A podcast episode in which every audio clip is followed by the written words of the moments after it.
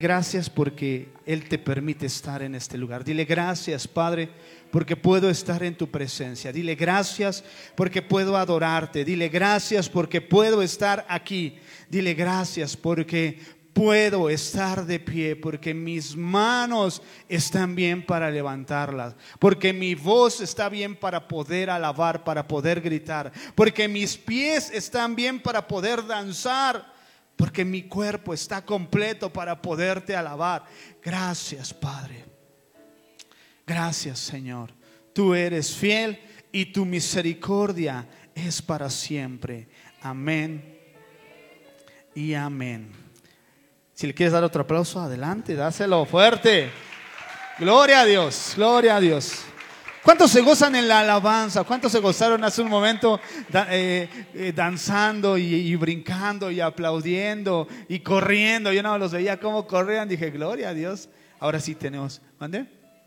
Es el gozo. Muy bien, mis hermanos. Y hablando de gozo, hablando de alabanza, hablando de, esos momentos en los que le cantamos a Dios. Fíjate que hay situaciones en la vida, eh, hay situaciones en nuestra vida en donde lo que menos, lo que menos queremos o lo que menos nos sale es alabar a Dios. Hay situaciones en la vida en lo que menos pensamos es cantarle a Dios. ¿Te acuerdas que hace tiempo yo te decía que pareciera que nuestra alabanza, que nuestro canto, que nuestra danza, que, nuestra, que nuestro júbilo, que nuestro gozo está condicionado a las circunstancias. ¿Te acuerdas que te dije una vez, hace tiempo? Porque pareciera que es así.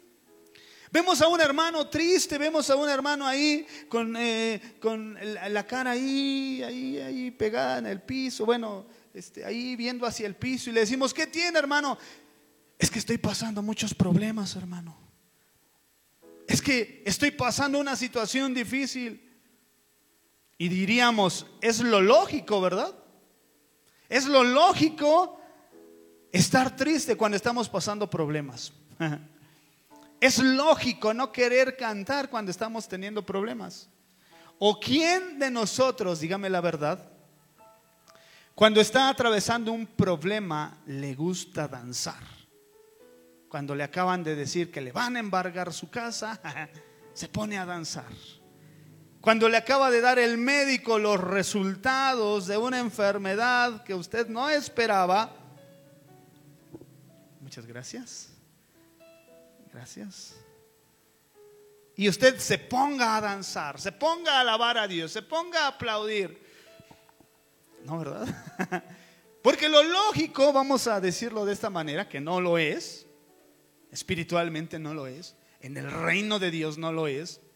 Pero lo lógico es que cuando estamos pasando un problema difícil, nos pongamos tristes. ¿Dónde está Ulises? Ay, Ulises. Yo veo a Ulises, no veo si se ríe, pero no lo veo triste. Pero acabo de pasar una situación difícil. Este, ayer nos platicó algo que pasó, ¿verdad? Entonces yo, digo, bueno, este, yo dije, Ulises va a estar llorando, va a estar ahí, se va a desgarrar. Mi teléfono, ¿por qué? Pero déjame, déjame platicarte lo que, lo que dice la Biblia, cómo debemos nosotros de reaccionar cuando estamos enfrentando una situación difícil. ¿Qué dice la Biblia? Porque mi carne, mi humanidad dice una cosa. Mi humanidad dice que me tengo que sentar, que me tengo que acostar, que no me tengo que parar ahí porque estoy viviendo una situación complicada. Porque tengo que sentarme a llorar, porque tengo que sentarme a sufrir. Eso es lo que me dice mi carne, es lo que me dice mi corazón. Pero la Biblia, ¿sabes qué me dice cuando esté pasando una situación difícil? ¿Sabes qué tengo que hacer? Tengo que alabar a Dios. Cuando esté pasando la situación más difícil de la vida, lo que tengo que hacer es alabar a Dios. y te lo voy a decir de acuerdo a lo que dice la Biblia. Lo que no me acuerdo es si oré, si oré. Díganme, ¿no oré? Ok, entonces vamos a cerrar nuestros ojos. Todos se me quedan viendo como que, ¡Ah! pastor, no oró para predicar. Cierre sus ojos, vamos a orar. Padre, gracias. Gracias porque a ti te ha placido, Señor, que en este momento escuchemos tu palabra. Gracias. Gracias Señor porque este tiempo, Padre, lo, lo, tenemos para que tú nos hables, Padre. Y yo sé que lo que vas a hablar en esta mañana, Señor, será lo que necesita mi corazón, Padre. Será lo que necesito, Padre. En el nombre de Jesús lo ponemos en tus manos y te rogamos, Señor, que sea como esa espada de dos filos, que penetre, Señor, en nuestro corazón que nos enseñe, que nos redarguya, que nos instruya, Padre, tu palabra. Amén. Y amén. Segundo libro de Crónicas, capítulo 20, por favor, vámonos rápidamente. ¿Por qué rápidamente? Porque vamos a leer mucho. Así que necesito que ponga este, atención a lo que vamos a leer, que no se me vaya a perder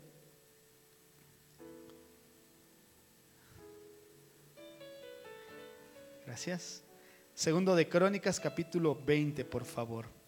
Cuando usted esté ahí, diga amén fuertemente. Dígalo a su hermano, amén, te gané. Eh.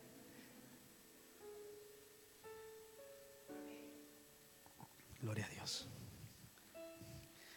Dice de la siguiente manera, segundo de Crónicas capítulo 20, versículo 1, pasadas estas cosas, Aconteció que los hijos de Moab y de Amón, y con ellos otros de los amonitas, vinieron contra Josafat a la guerra. Vamos a ir este, eh, explicándolo. Dice, pasadas estas cosas, o sea, que había, hubo algo antes, dice, vinieron los hijos de Moab, de Amón y otros de los amonitas y le hicieron la guerra o vinieron contra Josafat a la guerra. ¿Quién era Josafat?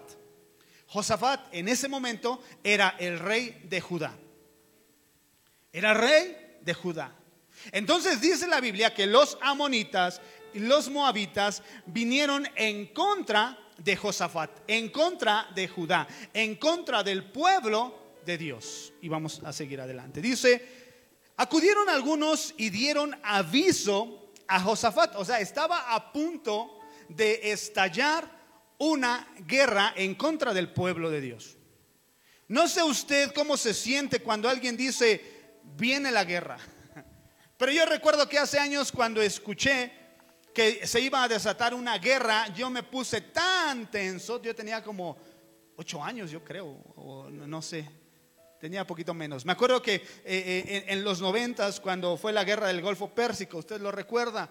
Yo recuerdo que mi hermano me dijo, yo, no sabía lo que estaba pasando en la, tele, yo veía los, aviones eh, y, le, preguntaba a mi hermano, ¿qué, ¿qué, qué está pasando? Y me dice, es que va a haber una guerra. Dice, y lo que va a pasar es que van a, incendiar los fosos petroleros y, van a explotar y, va a haber eh, muchas muertes. Y yo me espanté, a pesar de que era en, aquella región, yo no sabía qué tan lejos estábamos, pero mi hermano nunca me dijo que ya se había acabado la guerra. Entonces, si yo te dijera cuántos años viví con el miedo de que llegara la guerra y que nos muriéramos, porque dijo, va a haber muchas muertes.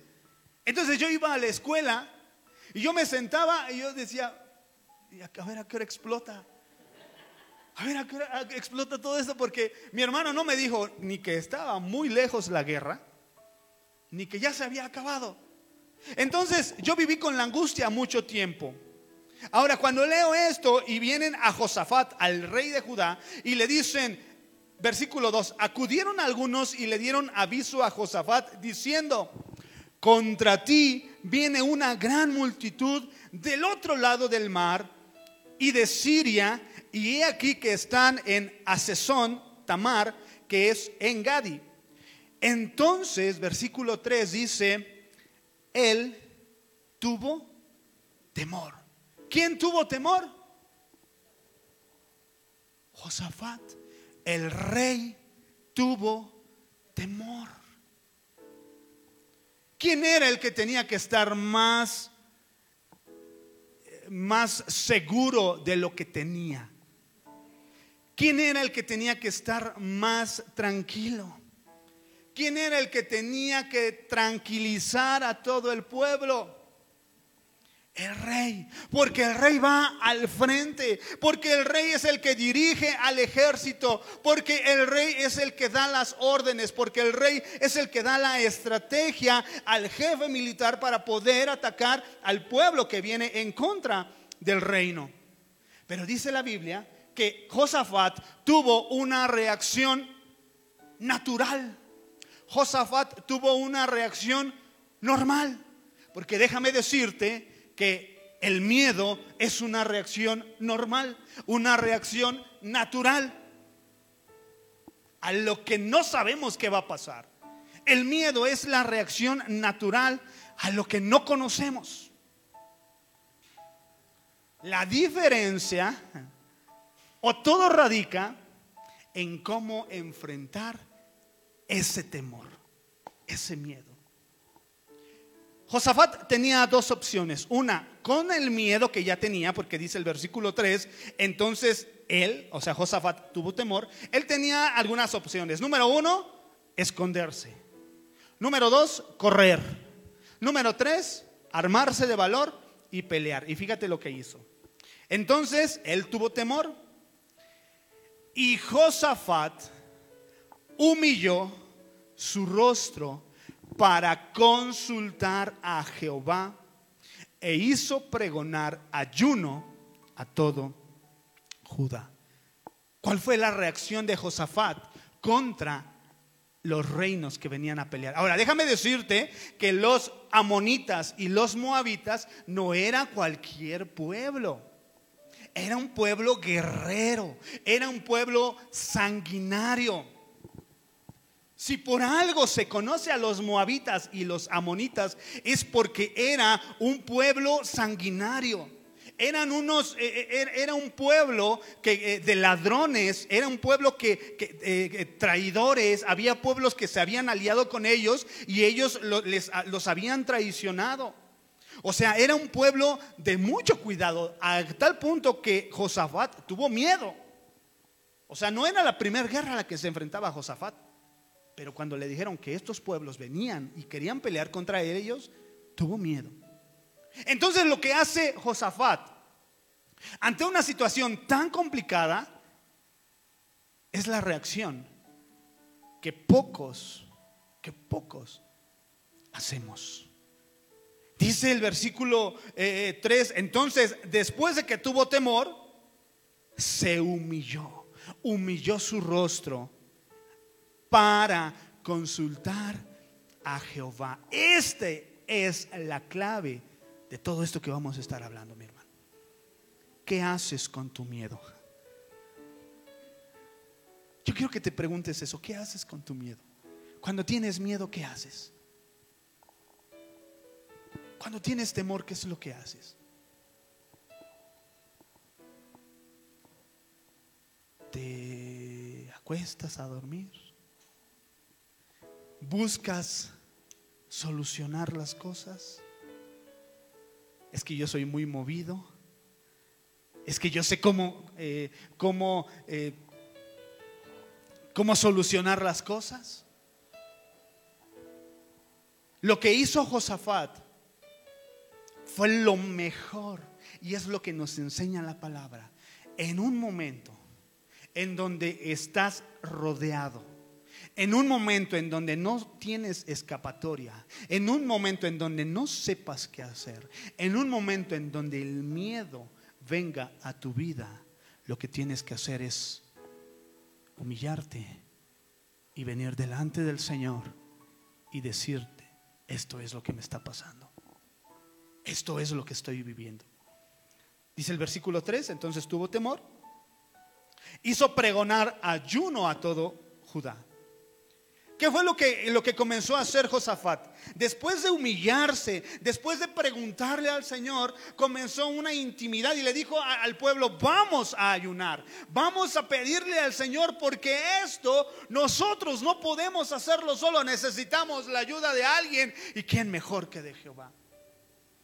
Necesitamos la ayuda de Jehová. Y dice el versículo 4, se reunieron todos los de Judá para pedir socorro a Jehová. Se, se reunieron los de Judá para pedir socorro a Jehová. Y yo cuando leo esto, mi hermano, yo digo, ¿cuántas veces nosotros de verdad le hemos pedido ayuda, le hemos pedido socorro a Jehová? ¿Qué nos es más fácil, hermano? Solucionar las cosas nosotros, buscar por nuestros propios medios, eh, movernos, hacer, subir, bajar o detenernos, humillarnos y pedirle ayuda y pedirle socorro a Jehová. Eso es lo que dice la Biblia. Pero lo que yo quiero que, que, veamos a la luz de la palabra y, analicemos nuestra vida es cómo reaccionamos cuando se nos presenta algo así. ¿Sabes a qué, a qué venía el pueblo? Los moabitas y los amonitas. Venían a quitarle la tierra que Dios les había dado a este pueblo.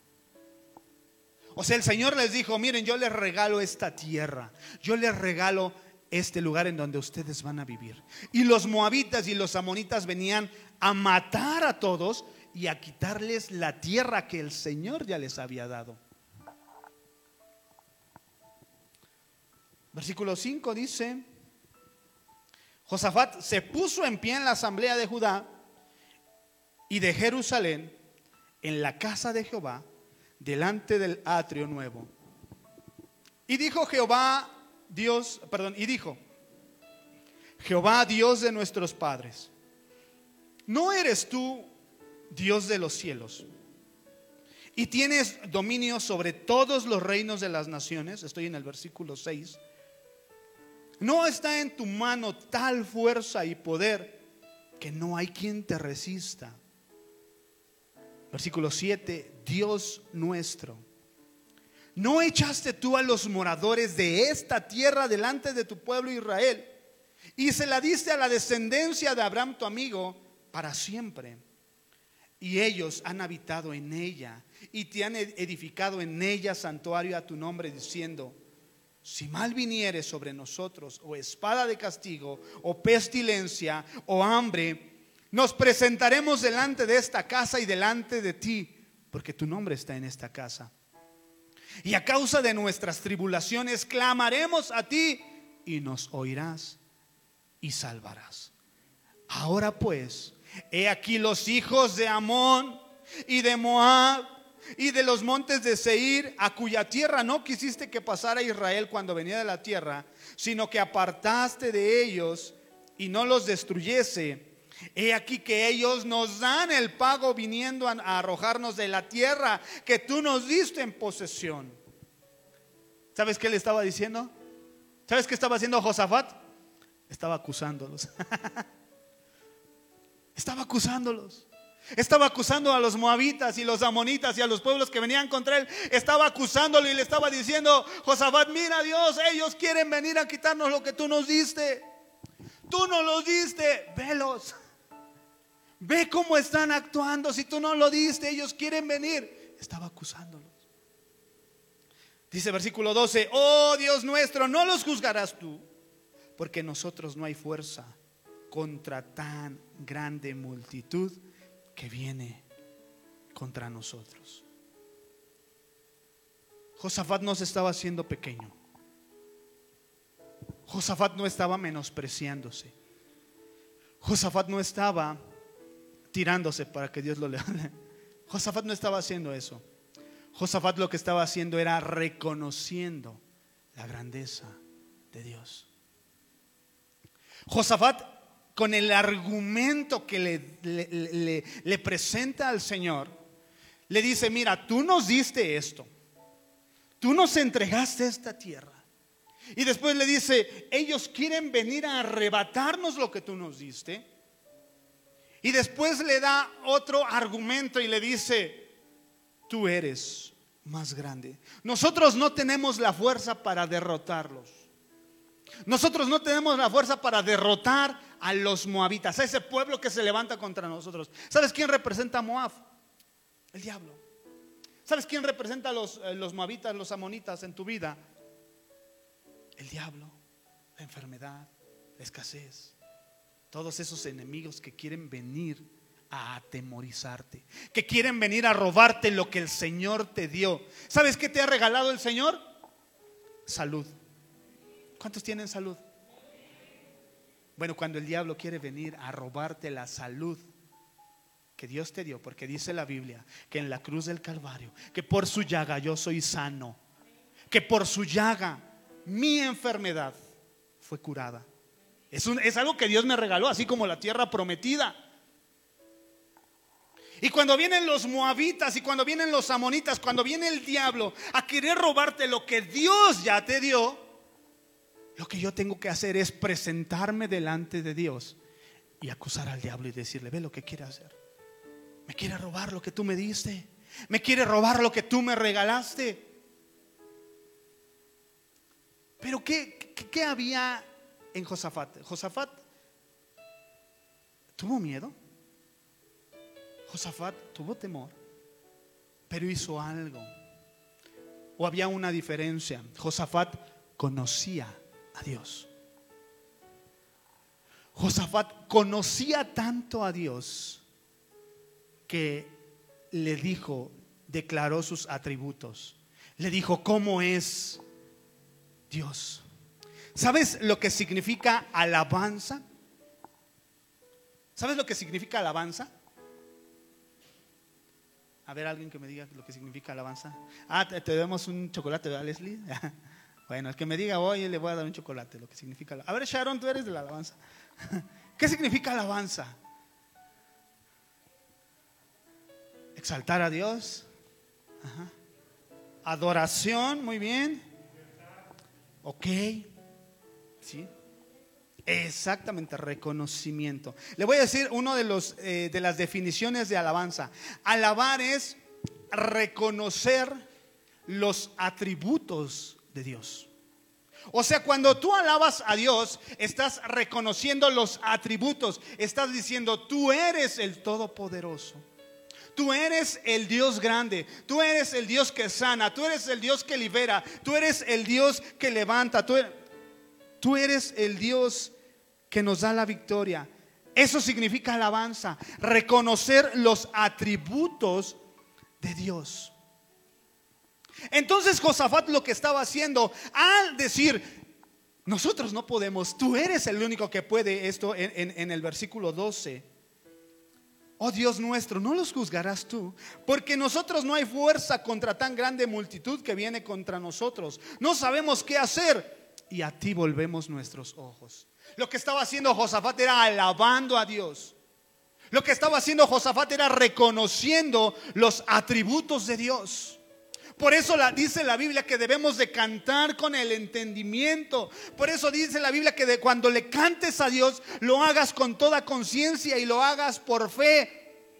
Que cuando tú estés cantándole a Dios, lo que estás cantando, lo que estás diciendo, estés consciente de lo que estás cantando. Cuando tú, tú le digas, eres el Dios de lo imposible, estés consciente que Dios verdaderamente es el Dios de lo imposible. Lo que estaba haciendo Josafat era reconociendo en un momento de, dolor, en un momento de incertidumbre, en un momento en donde no parecía haber salida, estaba reconociendo a Dios en medio de esa, de esa circunstancia. Dice el versículo 13, y todo Judá estaba en pie delante de Jehová, con sus niños, sus mujeres y sus hijos. Estaba, yo te dije hace un momento, Josafat era el líder, Josafat era el rey. Y todos estaban a lo que Josafat hiciera. Si Josafat se tiraba a, llorar, pues vámonos todos a llorar, ¿no? Si Josafat se ponía, se echaba a correr, pues vamos a correr todos. Pero Josafat lo que hizo fue declarar. Y todo el pueblo veía que Josafat alababa a Dios. Todo el pueblo veía que Josafat reconocía los atributos de Dios. Todo el pueblo veía que Josafat confiaba en Dios. Papás, se quedaron puros papás, papás y mamás. ¿Qué es lo que hacen cuando viene la adversidad a casa? ¿Qué es lo que hacen cuando golpean los problemas a casa? Corren. O juntan a la familia, corren. O juntan a la familia y les dicen, hijos, estamos pasando esto, pero vean cómo Dios nos va a sacar de esto. Y los hijos observan que nosotros alabamos a Dios. Y los hijos observan que nosotros reconocemos los atributos de Dios. Y los hijos observan cómo confiamos en Dios. Señor, no tengo no tengo dinero ni nada que dar. Pero tú nos puedes liberar de esto. Tú nos puedes sacar de esto. Dice, dice la palabra que toda la familia, todo el reino, todo el pueblo estaba delante de Jehová y estaban con sus hijos y sus mujeres y sus hijos. Todos estaban viendo, todos estaban observando a Josafat. ¿Qué era? Si Josafat se, quiebra, pues ni modo.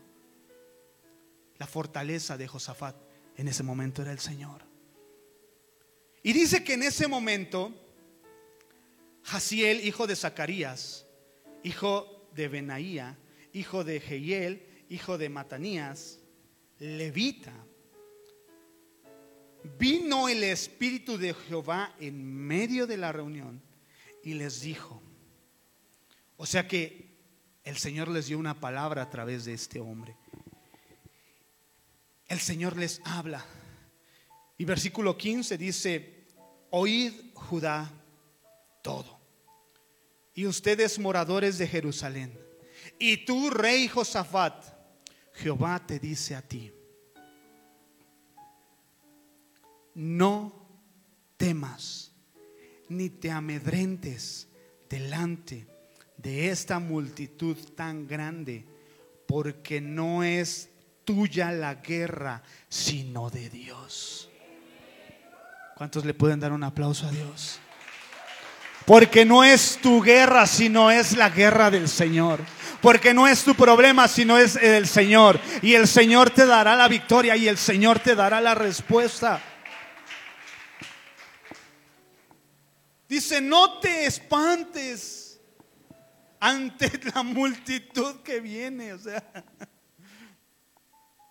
no te espantes ante la multitud. La multitud tan grande, porque no es tu guerra, sino la de Dios. Mañana ustedes descenderán contra ellos. Y he aquí que ellos subirán y los hallarán junto al arroyo antes del desierto de Jeruel. No habrá para qué peleen ustedes. No habrá para qué, versículo 17, no habrá para qué peleen ustedes en este caso. Párense, esténse quietos y vean la salvación de Jehová con ustedes. Gloria a Dios. Esténse quietos. Estate quieto. Estate quieto. Te dije hace un momento, cuando cuando Dios te da algo, mira, hay ocasiones en las que tenemos que pelear. Hay ocasiones que tenemos que ir eh, a pelear contra los, los adversarios. Pero hay otras ocasiones en donde el Señor nos dice, tranquilo, yo voy a hacerlo. Porque dice aquí, en esta ocasión, esténse quietos.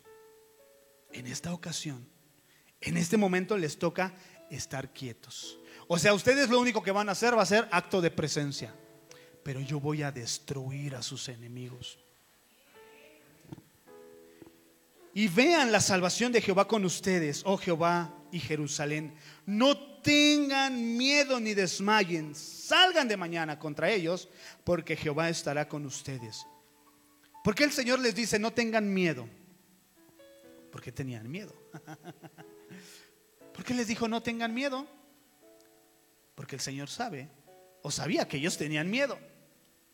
Versículo 18 dice, entonces Josabat se inclinó, inclinó su rostro a tierra, y asimismo todo Judá y los moradores de Jerusalén se postraron delante de Jehová y adoraron a Jehová. ¿Qué hicieron?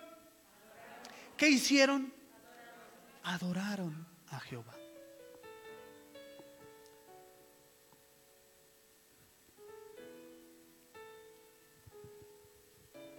Versículo 19, y se levantaron los levitas de los hijos de Coat y de los hijos de Coré para alabar a Dios, el Dios de Israel, con fuerte y alta voz. ¿Por qué estaban tan contentos? Porque el Señor les acababa de decir, ustedes no van a pelear, yo voy a pelear por ustedes. Porque el Señor les acababa de decir, ustedes van a ir y no van a ir a buscar la victoria, porque yo ya se las di. Ustedes no van a ir a ver si la ganan. No van a ir, híjole, pues, a ver, van a perder por default. No, o sea, el Señor les dijo, ya tienen la victoria. Entonces el pueblo se gozó tanto y comenzó a hacer una fiesta. Comenzaron a danzar, comenzaron a alabar a Dios con júbilo, con, con, fuerte y alta voz. Comenzaron a gritarle a Dios, a alabar a Dios de tal forma que ellos decían gracias por la victoria que ya nos diste. Versículo 20 dice, al otro día, cuando se levantaron por la mañana, salieron al desierto de Tecoa. Y mientras ellos salían, Josafat, estando de pie, le dijo, oídme Judá, moradores de Jerusalén, créanle a Jehová nuestro Dios y estarán seguros. Crean a sus profetas y serán prosperados. Y habido consejo en el pueblo, puso algunos que cantaran y que alabaran a Jehová, vestidos de ornamentos sagrados, mientras salía la gente armada y que dijeran, glorificad a Jehová, porque su misericordia es para siempre. ¿Qué fue lo que le dijo el Señor que hiciera? Que estuvieran quietos, que estuvieran ahí tranquilos. Y Josafat lo que dice, ok, vamos a estar quietos, pero no nos vamos a quedar quietos. Vamos a alabar a Dios. Vamos a alabar. Lo que hizo Josafat en este momento fue convocar al pueblo a qué? A alabar y adorar a Dios. ¿Estás viendo la importancia de alabar a Dios? ¿Estás viendo el poder de alabar a Dios? Estás viendo la bendición de alabar a Dios. Josafat todavía no sabía lo que iba a pasar, pero Dios ya le había dicho, te regalo la victoria. Josafat ya le, ya le había dado la victoria. Lo único que, le, le tocaba hacer a Josafat era creerle a Dios, como leímos aquí hace un momento en el, versículo 20, a la mitad del versículo 20, dice, créele a Jehová, créanle a Jehová nuestro Dios y estarán seguros. En esta mañana yo te digo, créele a tu Dios y estarás seguro. Créele a tu Dios y estarás seguro. No le creas a nadie más. No le creas a nadie más. No le creas al doctor Simil. Porque a veces esa es nuestra confianza. Nuestra confianza es ir y buscar otra, lo rápido, lo urgente. Pero dice el Señor, créeme y estarás seguro. Entonces lo que hace el pueblo es, ellos, ellos pudieron tranquilamente estar quietos, como dice la Biblia.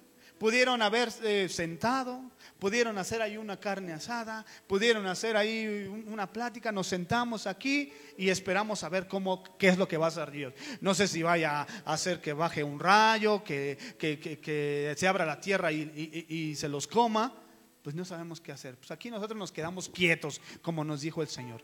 Pero ellos dijeron, no, vamos a alabar a Dios. A pesar de que ya tenían la victoria, dijeron, vamos a alabar a Dios. Entonces lo único que dijo, ustedes van a hacer esto. Mientras salga el ejército, ustedes van a decir, glorificad a Jehová, porque para siempre es su misericordia. Glorificad a Jehová, porque su misericordia es para siempre. ¿Lo puedo decir conmigo?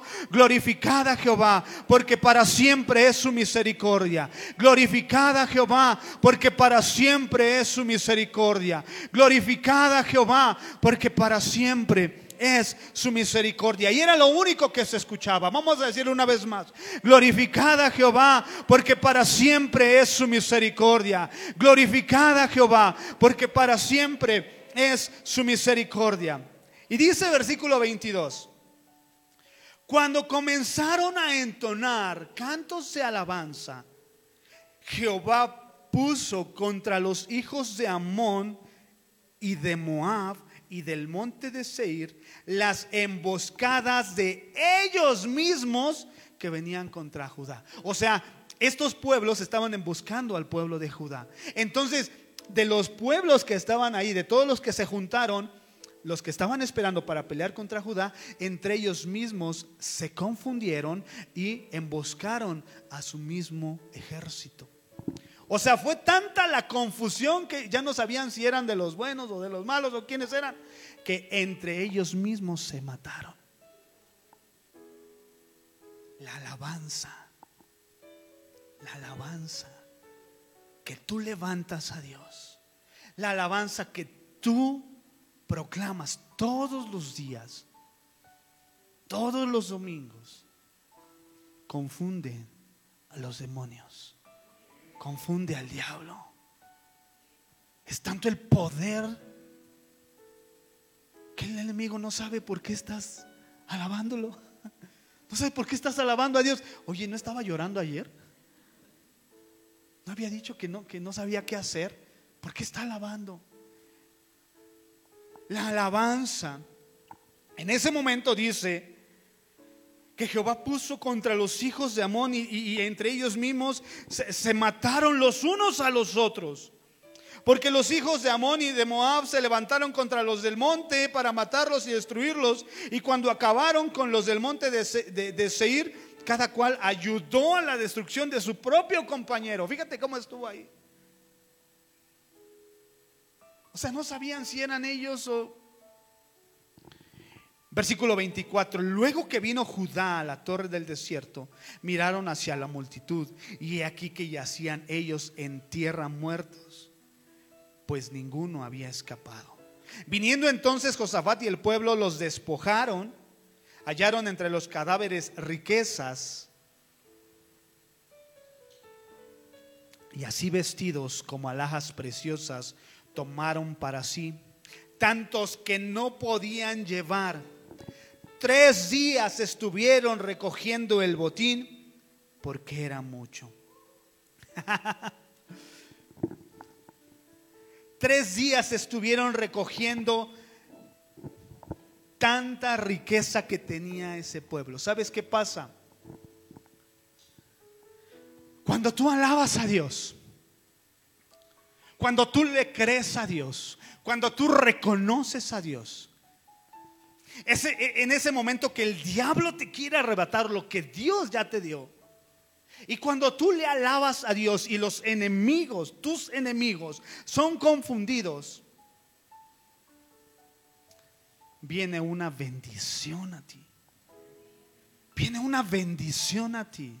Dice, dice aquí en, este versículo que, que después de que estuvieron muertos, ellos fueron y le arrebataron, le quitaron todas las riquezas que ellos tenían. Ellos tuvieron, ellos fueron y le arrebataron, tomaron lo que Dios les dio. Y el cuarto día se juntaron en el valle de Bereca, porque allí bendijeron a Jehová y llamaron el nombre de aquel paraje el valle de Bereca. Y todo Judá, versículo 27, y los de Jerusalén y Josafat a la cabeza de ellos, volvieron para regresar a Jerusalén gozosos, porque Jehová les había dado gozo, librándolos de sus enemigos. Y vinieron a Jerusalén con salterios, con arpas, con trompetas, a la casa de Jehová. Y el pavor de Dios cayó sobre todos los reinos de aquella tierra cuando oyeron que Jehová había peleado contra los enemigos de Israel. Y el reino de Josafat tuvo paz. Fíjate, no es lo mismo, no es lo mismo alabar a Dios cuando te da la victoria que alabar a Dios antes de que pelees. es lo mismo. Y de, de, hecho es, yo por eso inicié así diciéndote eso. A veces nos cuesta trabajo alabar a Dios en medio del problema, porque no sabemos qué va a pasar. Pero ellos cuando obtuvieron la victoria, ellos alabaron a Dios. Y yo creo que eso era lo más fácil o lo más lógico. Eso era lo más lógico. Incluso aquí decimos, ¿cuántos tienen la victoria? Y decimos amén. Y, danzamos porque tenemos la victoria y alabamos a Dios porque tenemos la victoria. Pero ¿cuántos, cuántos alaban a Dios antes de siquiera pelear? ¿Cuántos alaban a Dios antes de comenzar la batalla? Ese es el verdadero reto. Alabar a Dios antes de que comience la pelea. Ese es el verdadero porque alabar a Dios cuando nos da la victoria es lo más fácil.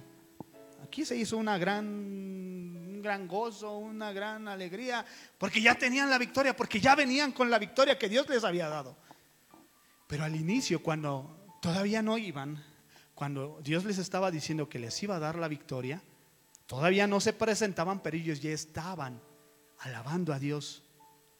Con la victoria virtual, con la victoria espiritual pero ellos la creyeron.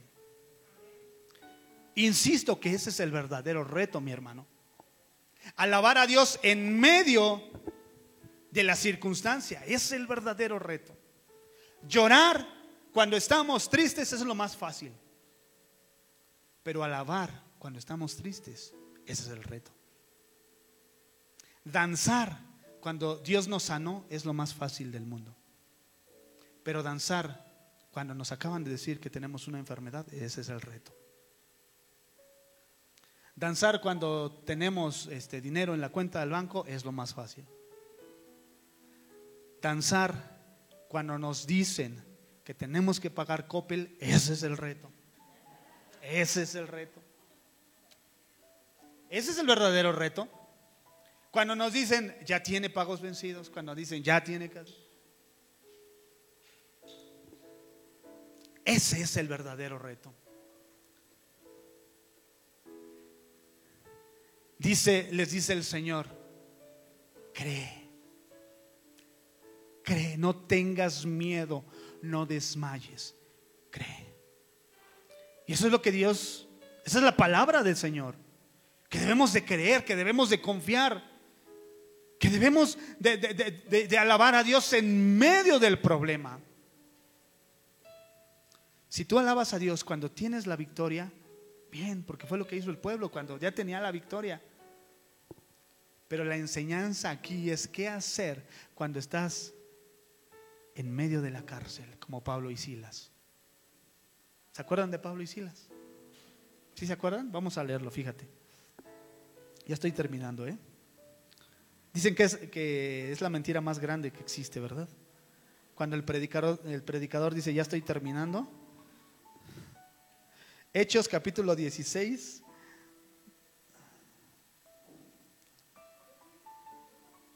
Hechos 16, por favor. 16, 16. Solo, es este rápidamente.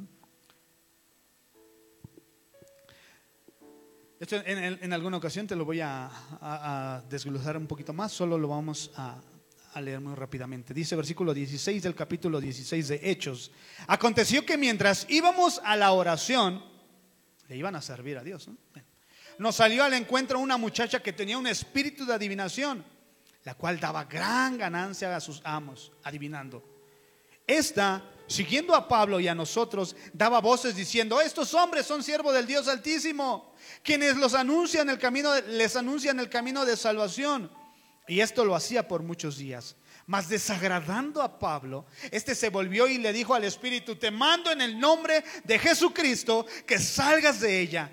Y salió en aquella misma hora. Versículo 19, pero viendo sus amos que había salido la esperanza de su ganancia, prendieron a Pablo y a Silas y los trajeron al foro ante las autoridades. Y presentándolos a los magistrados, les dijeron, estos hombres que son judíos alborotan nuestra ciudad y enseñan costumbres, costumbres que no es lícito recibir ni hacer, pues somos romanos y se agolpó el pueblo contra ellos y los magistrados y rasgando las ropas ordenaron azotarle con vara. Después de haberles azotado mucho, los echaron a la cárcel mandando al carcelero que los guardara con seguridad, el cual recibido este mandato los metió en el calabozo de más adentro y los aseguró, perdón, y les aseguró los pies en el cepo. Entonces, ¿qué está pasando aquí? Que está Pablo, está Silas, están ahí en la plaza, están predicando y hay una, eh, hay una persona que tiene un espíritu de adivinación. Eh, Pablo se harta de ella y le dice en el nombre de Jesús, sal de ella. El pueblo se enoja y dice, ¿cómo es posible? Era lo que nos daba ganancia y van y los encarcelan, así en resumen. Ellos estaban sirviéndole a Dios, ¿no? Qué injusticia, ¿no? Porque estaban ahí. Pero dice la Biblia que cuando están en la cárcel, versículo 25, a medianoche, orando Pablo y Silas, cantaban himnos a Dios y los presos los oían. Versículo 26, entonces sobrevino de repente un gran terremoto de tal manera que los cimientos de la cárcel, de la cárcel se sacudían y al instante se abrieron todas las puertas y las cadenas de todos se soltaron. Despertando el carcelero y viendo las puertas abiertas, sacó la espada porque se iba a matar pensando que los presos habían huido. Mas Pablo clamó a gran voz y le dijo, no te hagas ningún daño, pues todos estamos aquí. ¿Qué fue lo que ocurrió? Estaba Pablo, estaba Silas, estaban en medio de la cárcel, estaban ahí en el calabozo y lo único que hicieron fue orar y alabar, orar y adorar al Señor, orar y darle gracias a Dios, orar y cantarle a Dios en medio de la cárcel. Lo fácil hubiera sido alabar a Dios afuera de la cárcel. Eso era fácil, ¿verdad? Pero en medio de la cárcel, en el calabozo, ¿qué tan fácil es alabar a Dios?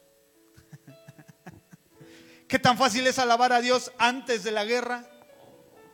¿Qué tan fácil es alabar a Dios cuando te dicen vienen por ti y te quieren matar? No es fácil.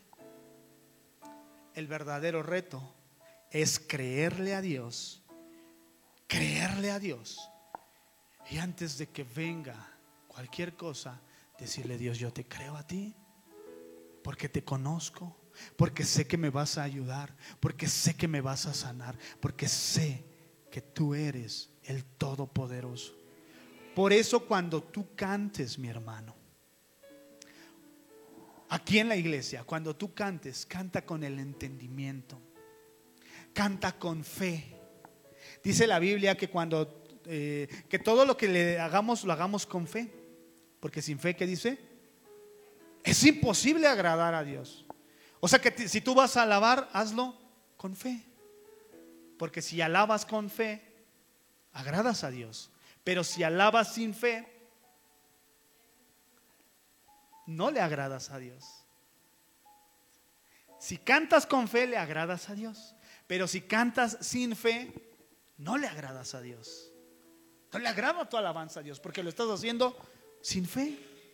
Entonces, cada que tú alabes al Señor aquí en la, en la iglesia, hazlo con fe.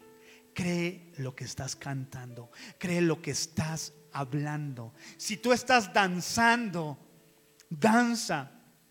Y dile, Dios, a pesar de lo que estoy viviendo, yo te estoy alabando. A pesar de lo que está, está por venir, yo te estoy alabando. Porque yo sé que me vas a ayudar. Aquí en la iglesia. Pero si lo puedes hacer en tu casa, mucho mejor. Mucho mejor. No te esperes al domingo para venir. Alabar a Dios. Ahí en tu casa. Yo recuerdo que eh, eh, uno, uno de los momentos cuando me sentí muy mal físicamente, eh, yo, le dije a mi esposa, vamos a orar, porque me siento mal, ¿no? Solo cuando me siento mal oro. Ah. Y yo le dije, ayúdame a orar. Y, estaba orando, le- le estaba yo ahí pidiendo a Dios, pero llegó un punto en el que dije, solo, solo le voy a cantar. Y estaba cantando. Ya mi esposa estaba dormida, ya. Estaba yo solito ahí. Y dije, voy a cantar. Y, comencé a cantar. Y comencé a adorar al Señor y, y- era de madrugada. Yo le decía, temprano yo te buscaré. Porque era de madrugada. Ah. Y- y yo cuando, cuando estaba cantándole a Dios, yo le decía, yo te quiero a ti. Yo no sé qué vaya a pasar. Yo no sé qué me vaya a pasar. Yo no sé si llegue a la mañana, le decía Dios. Yo no sé si vea la luz, porque me siento muy mal. Pero te voy a alabar, te voy a cantar con fe. Y yo, yo comencé a cantarle, comencé a adorarle. Ya no oraba, pero le cantaba y le cantaba y le cantaba y terminaba un canto y cantaba otro. No quise poner música, dije porque me va a distraer. Comencé a cantar y comencé a alabar. Y eso trajo, ¿sabes qué? Paz a mi vida. Eso trajo mucha paz a mi vida. Me trajo mucha confianza. Porque así como Josafat dijo, yo sé que Dios nos va a ayudar. Yo sé que Dios es tan grande que no voy a temer al ejército que me está rodeando, porque Él va a pelear por mí.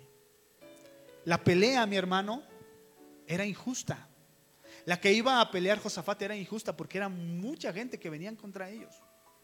Era injusta. A, fin de cuentas era una estrategia del enemigo para vencer al, reino. Y a veces decimos, es injusto, ¿verdad? ¿Por qué pues, me, me viene esto a mí? Pero todo radica, la diferencia está en que mi confianza está depositada en el que es mayor que mil gentes. Por eso decía el salmo que leíamos, no temeré a diez mil gentes que pusieren sitio contra mí. No temeré a diez mil personas que vinieren y me hicieren daño. No temeré a mil espíritus, no, no temeré al diablo, no temeré al enemigo que quisiere venir contra mí, porque Dios está conmigo, porque Dios es mayor. Entonces cuando tú estés atravesando cualquier problema, alaba a Dios. Cuando tú estés enfrentándote cualquier situación, alaba a Dios. Cuando tú eh, sientas que, que te sientes muy mal, alaba a Dios. Alaba a Dios cuando todo pase también. Pero cuando estés en el calabozo, cuando estés en la cárcel, cuando estés metido ahí, que veas todo oscuro, alaba a Dios. Y Dios va a confundir a tus enemigos. Cuando te vean con las manos levantadas, van a decir, ¿por qué? Dios va a pelear contra tus enemigos. ¿Y sabes qué? Después va a venir la bendición. Vas a ir tú y vas a tomar lo que el diablo te había querido quitar, lo que el diablo había, había querido hacer, los estragos en tu familia, se los vas a arrebatar porque Dios ya te lo dio. Porque Dios te dio la victoria, pero también te dio las bendiciones que tú puedes tomarlas. Ponte de pie, por favor. Ponte de pie. Y yo quiero que levantes tus manos. Cierra tus ojos, por favor. Cierra tus ojos. Cierra tus ojos. ¿Me ayudas con la guitarra, hermano?